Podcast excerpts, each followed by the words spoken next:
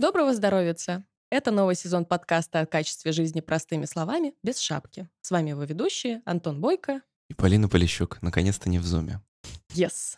Как обычно, если вам нравится наш подкаст, пожалуйста, поставьте нам оценку и отзыв на площадке, где нас слушаете. Мы решили начать наш подкаст с важной темы.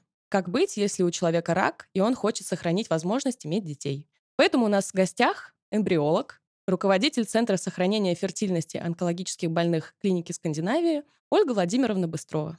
Здравствуйте, Ольга. Здравствуйте. Ольга Владимировна, лучше так или все-таки Ольга? Как вам удобно. Давайте, Ольга. А, смотрите, первый у нас вопрос, самый, наверное, классный. Почему вы пришли в профессию? Почему она вам нравится? Сложный вопрос. Но, наверное, все начинается всегда с детства. В детстве я как я сейчас вспоминаю, меня очень интересовало, как так, маленькое семечко, а потом такое большое крупное растение, да еще цветет и, и плоды дает. И, видимо, вот этот вопрос, как так, он прошел через всю мою жизнь и вылился в мою профессию. А, когда я училась в университете, сразу же я выбрала курс эмбриологии человека. Из первого курса я проходила обучение и все свои дипломные и выпускные работы писала в Институте акушерства и гинекологии имени Дмитрия Оскаровича Отто. Это была лаборатория пренатальной диагностики.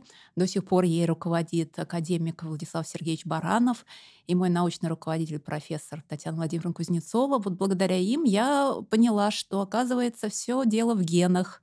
В генах, в хромосомах, в их нарушениях. Вот это то, что определяет развитие человека. Ну и так далее. Так получилось, что это была моя первая ступень, а далее я пошла уже непосредственно в клиническую эмбриологию и вот стала эмбриологом. И сейчас занимаюсь вот проблемами, как сохранить вот это семя, как женское, так и мужское, то есть половые клетки, если вдруг предстоит серьезное лечение, которое может их повредить. А как вот вы именно на онкологическую тему?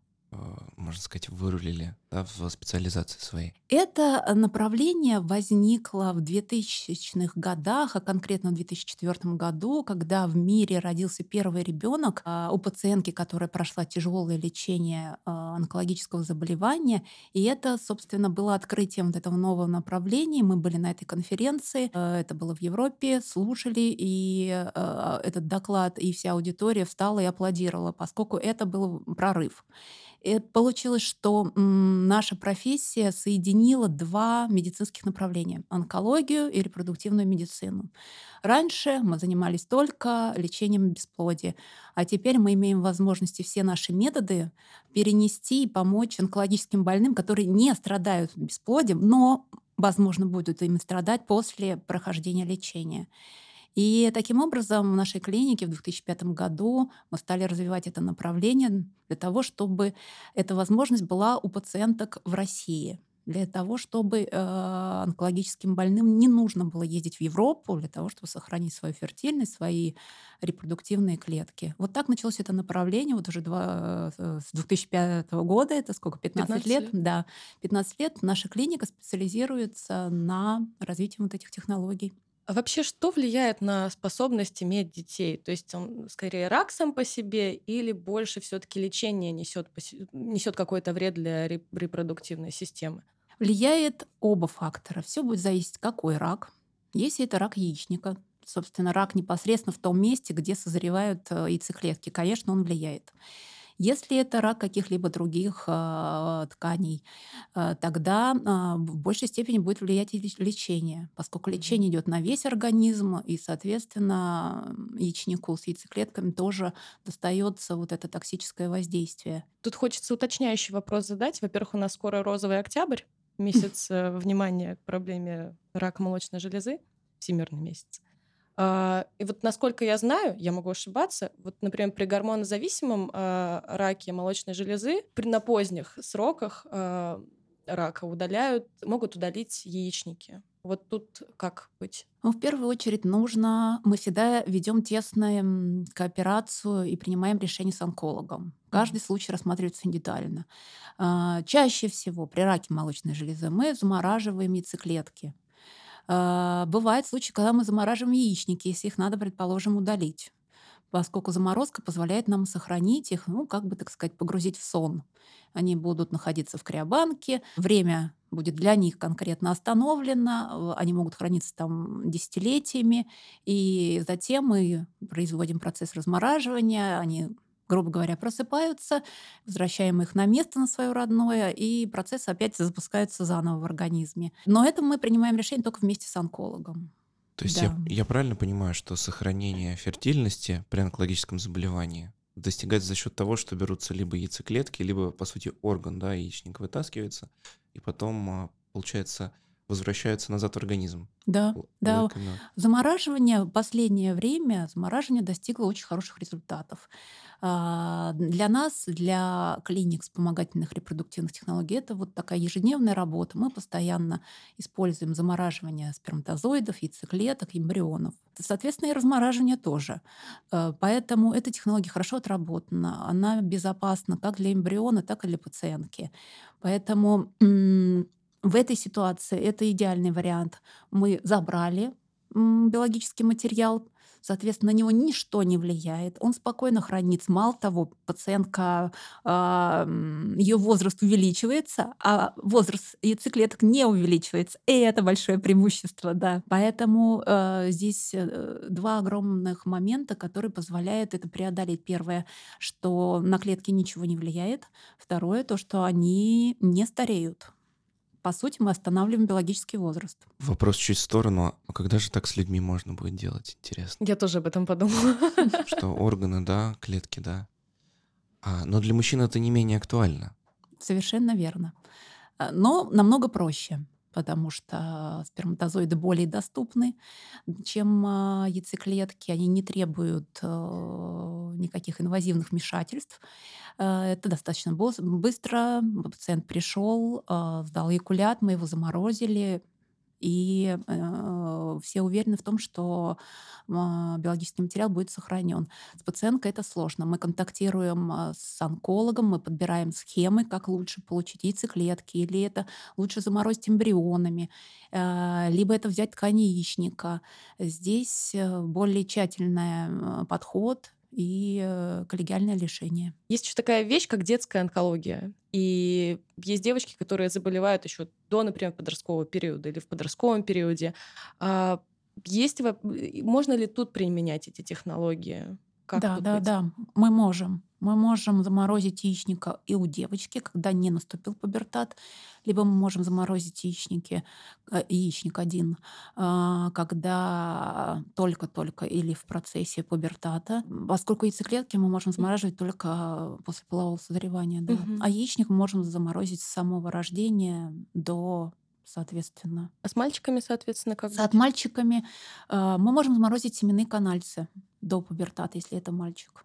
Да, можем. Ну, то есть есть варианты. Есть варианты, да. Е- есть смысл об этом думать, если да. ну, родители могут не знать об этом да. совершенно. Да, да, Ребенок да. пойдет на лечение, да. Спасибо. А как взаимодействие с онкологом происходит? Ну, вы договариваетесь, по сути, да, о какой-то совместной схеме. А на что обращает внимание онколог, когда вы эту схему подбираете? Онколог, а, когда пациентке обнаруживается и диагностируется рак, а, онколог, а, естественно, погружает пациентку в то, что, что предстоит пройти. И если пациентка желает еще иметь детей после излечения, онколог ее информирует, что до лечения надо прийти к репродуктологу и сохранить свой биологический материал. Э, дает ей направление, она приходит к нам, э, мы ее тщательно осматриваем в зависимости от возраста, от, может быть, какой-то сопутствующей патологии. Мы принимаем решение, что лучше например, заморозить яйцеклетки. А, созваниваемся с онкологом, предлагаем вариант, что мы хотим заморозить яйцеклетки. Онколог считает, что это а, допустимо на ее стадии при наличии острого онкологического заболевания, тогда да. Если онколог считает, что нет, лучше, например, заморозить ткань яичника, тогда, соответственно, мы принимаем решение заморозить ткань яичника. Ну и наоборот, если мы видим, что лучше сохранить ткань яичника, э, мы созваниваемся с онкологом и коллегиально это решаем. А что лучше переносит заморозку или, как говорят по-научному, криоконсервацию, верно? Да, верно. А, соответственно, ткани яичника или, соответственно, яйцеклетки? Такой провокационный прямо вопрос. Любопытно. Да. Оба биологических материала хорошо переносят замораживание. Просто здесь есть различие существенное. Замораживаем яйцеклетки, э, приблизительно их количество в пределах 15-20. Когда мы замораживаем ткань яичника, мы замораживаем вообще все яйцеклетки, которые имеются в конкретном яичнике. То есть это может исчисляться тысячами, десятками тысяч. Это зависит от возраста. Чем старше, тем меньше. Чем моложе, тем больше. Поэтому э, если пациентка молодая и онкологическое лечение очень серьезное, то целесообразно заморозить яичник поскольку он дает возможность э, после возврата обратно на свое место, после трансплантации, восстановить ей гормональный фон, как и был, и плюс дать возможность родить ребенка просто самостоятельно, без используя вспомогательных репродуктивных технологий. Вот есть еще такая штука, как э, мутации в некоторых генах. И вот, например, женщина знает, что у нее есть мутация, э, из-за которой у нее очень высок риск развития там, рака яичников или рака молочной железы. А, может ли она рассматривать вопрос, э, например, э, замораживания прям сразу уже э, яичника и впоследствии его как-то себе обратно посадить с помощью врача. Ну, в этой ситуации как раз заморозить яичник нецелесообразно, потому что если рак генетически наследуется, то в определенный момент процесс запустится, и в этом же опять яичнике все начнется. В этом случае мы прибегаем к тому, чтобы получить яйцеклетки, оплодотворить их, эмбрионы, эмбрионы протестировать на носительство этого гена, дабы будущий ребенок был избавлен от этой предрасположенности. То есть у нас есть возможность генетического тестирования до еще переноса эмбриона в полость матки называется предимплантационная генетическая диагностика. В этом случае лучше так. Потому что никто не знает, какие механизмы запускают рак. Биология рака, она еще до конца не изучена, она отлична от разных типов рака. Поэтому сказать однозначно вообще, разовьется ли в нее этот рак, еще тоже никто не скажет. Да, есть предрасположенность. А при каких видах рака точно нужно задумываться о возможности сохранить фертильность, ну, как минимум заморозить те же яйцеклетки или сперматозоиды. Вот э, явно не при всех, но при каких-то точно. Все будет зависеть от стадии и от типа рака. Есть, э, соответственно, начальные стадии, которые э, лечатся успешно, и само лечение не является токсичным для яичников, поэтому можно ничего не делать. Можно просто пролечиться и дальше жить э, хорошей социально активной жизнью. А, а бывают такие стадии, которые э, лечатся уже с высокими дозами химиотерапии. Вот тогда да, нужно задуматься о том, что э, химиотерапия повредит, убьет опухоль, но в то же время и повредит э, яйцеклетки или сперматозоиды. И это, в общем-то, тоже предмет консультации с онкологом. Да, да, да, это угу. все зависит, да. Опять-таки возраст, стадия, тип рака, и схема, по которой будет потом проходить лечение. Все в комплексе оценивается, а, рассчитываются риски и принимается решение. А, например, вот иммунотерапия, как там новый да, способ лечения. Как в этом случае быть? Иммунотерапия, да, за последнее время достигла больших результатов. Нобелевку дали. Да. Но опять-таки она не действует на все типы рака. То есть если конкретно под э, конкретное онкологическое заболевание подходит и иммунотерапия, онколог скажет, что да, иммунотерапия да, возможно, но опять-таки не при всех, а соответственно опять возникает вопрос. Скорее вопрос о том, а, есть, нужно ли если тебе назначают иммунотерапию, задумываться о все-таки криоконсервации репродуктивных тканей. В первую очередь надо задуматься о возрасте своем. Ну, о возрасте, конечно. Да, если нужно понимать, что лечение идет а, не быстро, то есть это год. Потом а, обычно необходимо выдержать ремиссию три года, чтобы быть уверенным, что рецидив а, не возникнет.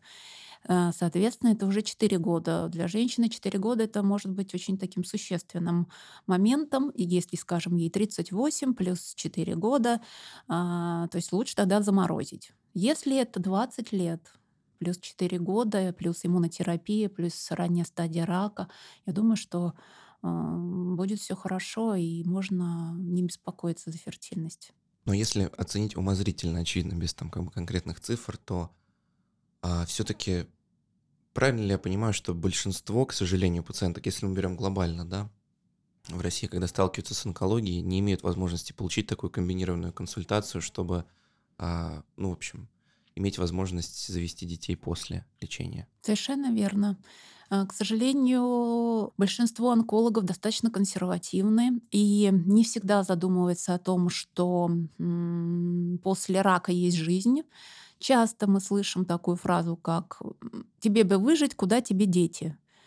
Э, она очень сильно устарела, поскольку технологии очень сильно шагнули вперед. И ничего не стоит сохранить э, возможность иметь детей в будущем и спокойно излечиться от онкологического заболевания. Сейчас эти два факта, они совместимы, и э, кроме как вовремя проконсультировать пациентку, в принципе, от онколога э, ничего не требуется, поскольку ведущие э, города России имеют возможности сделать быстро сохранение яйцеклеток или эмбрионов. А, ткани яичника занимаются только ведущие э, э, Москва и Санкт-Петербург. А, но можно приехать, и мы это сделаем достаточно быстро. Для того, чтобы сохранить ткань яичника, нужно два дня. Поэтому э, всегда есть эта возможность, всегда есть время для сохранения фертильности. Основной момент это именно информирование пациентки, онкологам о том, что ей это необходимо. Вот хочется уточнить про сам процесс. Вот мы точно знаем, что женщина, например, пришла на прием, с онкологом уже все решили и решили условно э, заморозить э, репродуктивные ткани, ткани яичника. Угу. Соответственно, вот она приходит на операцию, какое у нее восстановление, да, как долго оно длится, э, какие есть, возможно, там побочные эффекты, да, о чем нужно задуматься, как подготовиться к этому? Ткань яичника забирают лапароскопически. Это лапароскопический доступ. А, сама операция длится... Через маленький разрез? Да, да, это минимум. То есть э, госпитализация на два дня. В первый день забор ткани яичника, на следующий день оценили состояние здоровья пациентки. Обычно всегда все хорошо, и она выписывается и приступает к химиотерапии. Либо мы это делаем а, одновременно с удалением опухоли. Опять-таки с онкологом все это обсуждается. Если опухоль находится где-то близко с тканью яичника, и доступ позволяет одновременно забрать э, ткань яичника, то выполняется одновременно. Хорошо, то есть есть этап забора биоматериала, да, его консервации, есть лечение пациентки от рака. А что происходит потом? По завершению лечения э, необходимо восстановиться, поскольку понятно, что м, химиотерапевтическое лечение, оно э, сильно угнетает, и, да, и силы организма м, достаточно слабы. Э, для этого нужно восстановиться, и э, с разрешения онколога мы можем вернуть ткань яичника обратно. Обычно э, это происходит не раньше, чем через три года по окончанию лечения. Вот насколько я знаю, в Скандинавии был случай, по-моему, даже не один, опять же, могу ошибаться, что женщина смогла забеременеть, забеременеть после того, как ей вернули, соответственно, ткань яичника, забеременеть естественным путем, то есть не через ЭКО. Вообще, насколько это перспективно и насколько это индивидуально в каждом случае? То есть можно ли предположить, что в будущем многие женщины э, после того, как им вернули, соответственно, репродуктивную ткань, смогут забеременеть э, сами? Да, все верно. А, в нашей клинике в 2015 году родился первый ребенок а, у пациентки, которая прошла э, замораживание ткани яичника, потом лечение высокодозной химиотерапии с трансплантацией костного мозга. Три года мы ждали ремиссию, онколог подтвердил стойкую ремиссию. Через три года мы сделали трансплантацию – и э, через год после трансплантации она забеременела и родила ребенка. Первый цикл был э, сделан с помощью вспомогательных репродуктивных технологий, поскольку очень хотелось ребенка, и э, пациентка не хотела ждать, когда наступит спонтанная беременность. А потом через э, три года наступила спонтанная беременность. У нее родился второй ребенок. Сейчас у нее двое детей, после вот трансплантированного, с трансплантированного яичника. И он прекрасно работает, она себя отлично чувствует. а поскольку гормональный фон у нее в порядке. Мы все прекрасно знаем, что яичники у нас ответственны за гормональный фон, за качество нашей жизни, наш внешний вид, да, потому что это эстроген, это волосы, цвет кожи, блеск глаз и так далее, и так далее. Про двух детей так хочется сказать комбо. Здорово. Вот. И, э, да, еще одна пациентка тоже у нас родила ребеночка э, в 2015 году. Все дети здоровы, мама и семьи счастливы, естественно. Я еще хотела уточнить насчет доступности. Я так понимаю, что не во всех э, клиниках такая возможность есть, ну, в основном в крупных городах. Если все-таки затрагивать финансовый вопрос, и особенно в сравнении, там, например, России и каких-то западных стран, например, да, как, насколько это доступно там, насколько это доступно здесь? И делается ли это по ОМС, например? То есть можно ли по полису это сделать? Первая страна, которая внедрила в практику вот именно реконсервацию и трансплантацию тканей яичника, это была Бельгия. И э, уже 15 лет, как они используют эту технологию, и у них, конечно, это для пациентов бесплатно. А, часть у них оплачивается через обязательное медицинское страхование, часть покрывает фонд борьбы с раком. И э, эта тенденция в основном присутствует в большинстве крупных э, стран мира, поскольку онкологическим больные э, это прямое показание для сохранения э, репродуктивного здоровья их, и, конечно, это требует государственной поддержки. В большинстве стран это покрывается страховкой. Э, в России, к сожалению, пока еще это не включено в услуги обязательного медицинского страхования. Мы работаем над этим, стараемся, чтобы в ближайшее время это было включено. И пока это платная услуга. Э, в Санкт-Петербурге именно вот сохранением фертильности, куда входит замораживание яйцеклеток, сперматозоидов, эмбрионов и ткани яичника, занимается полный спектр, может предоставить только клиника Алла Петр Скандинавия. А в Москве специализируется на этом Центр акушерства и гинекологии имени Кулакова. Пока в России вот э, полных э, таких уверенных э, технологий в России нет. То есть э, те, кто живут в других городах, я бы рекомендовала приехать либо в Москву, либо в Петербург. А возможен ли сценарий, в котором, ну, скажем, сохранение фертильности разбивается на несколько этапов, то есть сохранение, консультация онколога, сохранение тканей, потом проведение, ну, процедуры ЭКО, наверное. В общем, как быть пациенткам, которые ни в Москве, ни в Петербурге живут? Только ехать туда или они могут, допустим, поискать онколога из одного места, клинику для сохранения, ну, в общем, биоматериала в другом месте? Насколько это вообще целесообразно? Все зависит от э, стадии. Опять все, все, все решает стадия онкологического заболевания. Если необходимо э, заморозить яйцеклетки или сперматозоиды, то во все, в большинстве крупных городах, ну практически, наверное, могу сказать во всех, э, есть центры ВРТ, где могут выполнить замораживание яйцеклеток и сперматозоидов и эмбрионов. А, что касается тканичника, да, это, к сожалению, пока только в крупных городах, это Москва или Петербург.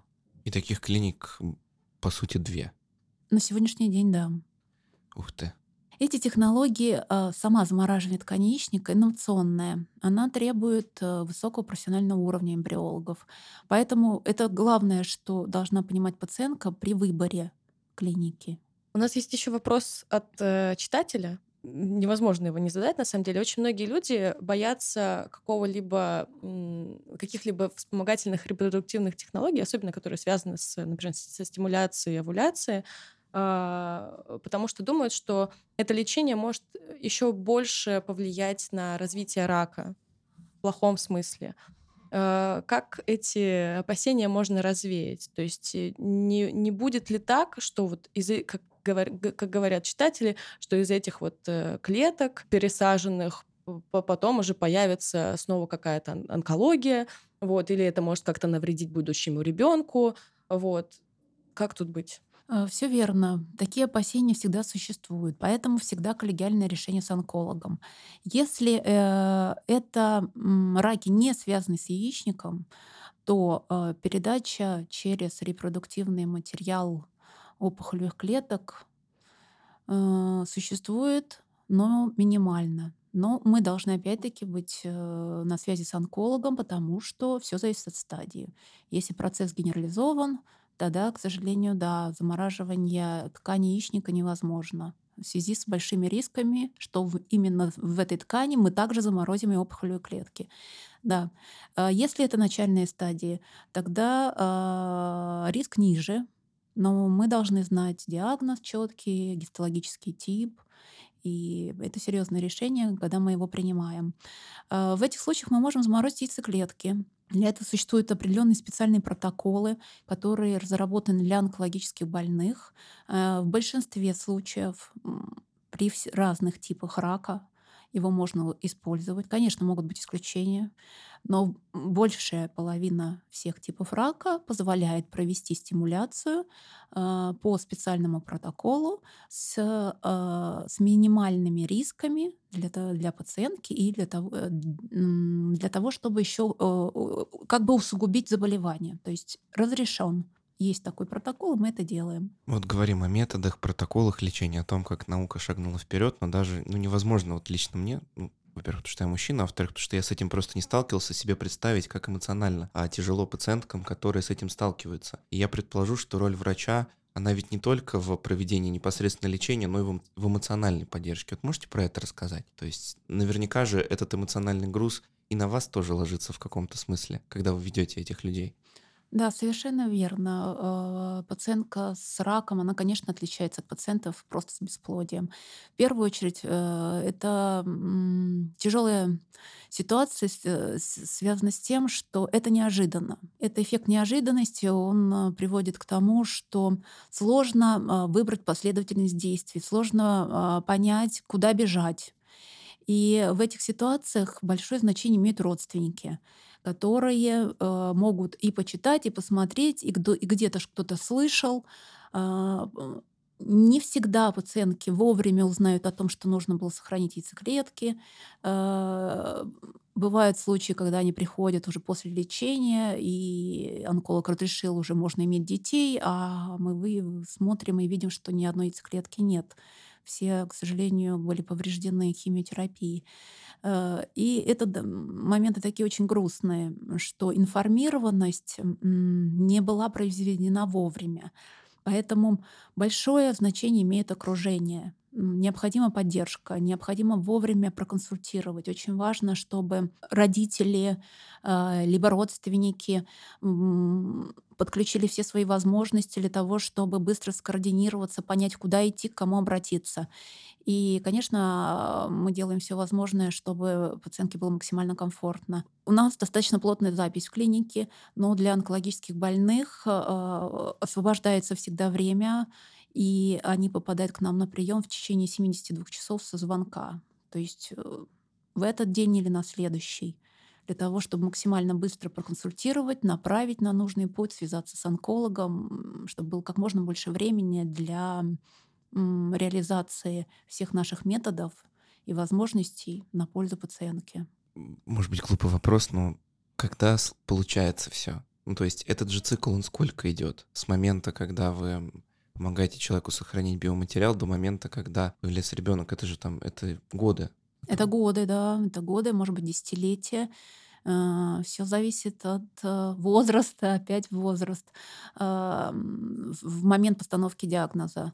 У нас заморожена ткань э, молодых э, совсем людей и, и детей также, потому что рак, к сожалению, встречается и в детском возрасте.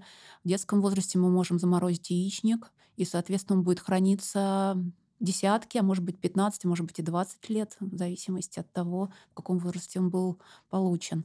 Э, поэтому эти пациенты, мы с ними всегда, мы всех знаем в лицо, и каждого держим за руку, и стараемся, чтобы ему было хорошо, и помогаем, чтобы достичь э, вот, счастья материнства.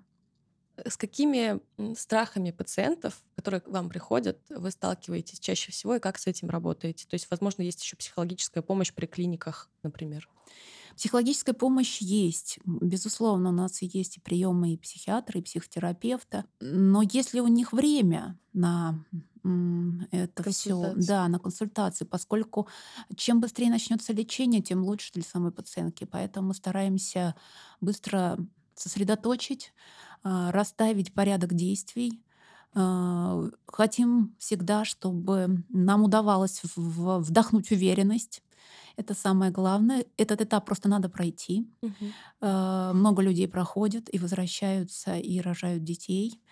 Химиотерапия сейчас также имеет большую результативность, и э, выживаемость после рака значительно выросла по сравнению с прошлым десятилетием. Поэтому есть все шансы а, пройти этот сложный этап. И в конце концов рак это просто болезнь, которая должна быть вылечена. И надо вот к ней относиться как к болезни, которая должна быть вылечена. Я думаю, что вот такой настрой, он помогает а, пройти этот этап э, и забыть о нем потом, как страшный сон. Можете поделиться какой-нибудь историей пациентской, ну, может быть, и безличной. Если это неприемлемо, то можем этого, несомненно, не делать, но мне кажется, что слушателям было бы здорово услышать какую-то историю, чтобы, вы знаете, ну, лучше, что ли, проникнуться, прочувствовать и понять. Да, что вам запомнилось из общения с, п- с пациенткой э, или, может быть, с целой семьей вот за, за это время, что вы работаете? Но самый такой счастливый а, такая история это вот наша первая пациентка, которая родила а, после трансплантации ткани яичника, молодая девушка а, в возрасте 23 лет. Ей диагностировали лимфому Ходжкина. М, Была начальная стадия, первые линии химиотерапии не токсичны для яйцеклеток, поэтому она прошла. Но, к сожалению, через два года у нее возник рецидив. И э, тогда уже онколог ее предупредил о том, что следующий этап лечения приведет к тому, что детей она иметь не сможет. И дал ей время для того, чтобы сохранить свой биологический материал. И как раз пациентка наша была из провинциального города, и куда ехать она не знала. Логически рассуждая, это Москва. Она полетела в Москву, но, к сожалению, на прием она не смогла попасть, поскольку выяснилось, что это тоже не так просто в нашей стране. На КПП ее не пропустили, записей там не было, каких-то справок недостаточно. И, собственно, в расстроенном виде она летела к своим родственникам в Петербург. И так оказалось, что в соседнем кресле в самолете сидела сотрудница нашей клиники. И э, в самолете они разговорились, и она сказала, вам к нам. И таким образом она попала к нам в клинику, мы забрали тканичник, заморозили, далее она уехала на лечение. Представляю, какой шок у нее был, когда Ну, она вот оказалась это- в самолете. Это вот такая вот судьба, наверное, да. Вот Да. это вот тот момент, который запомнился всем и навсегда, что вот такое стечение обстоятельств и ключевым, которое явилось для нее. И она прошла успешное лечение. э, После в ремиссии к нам приехала, мы выполнили трансплантацию. Э, На тот момент ей было 27 лет. И через полгода она вышла замуж. А еще через год она родила прекрасную девочку. Вот так вот складывается судьба, да. Может быть, в чем-то провокационный вопрос, но с чем бы вы связали не самую высокую распространенность э, этого подхода в России? Ну, то есть, по сути, две клиники, два города и все на 150 миллионов. Ну, в первую очередь, это а, самый инновационный подход. Это а, метод, который существует в мире с, 2014, э, с 2004 года и м, 16 лет как. И а, поэтому им владеют только ведущие клиники в каждой стране.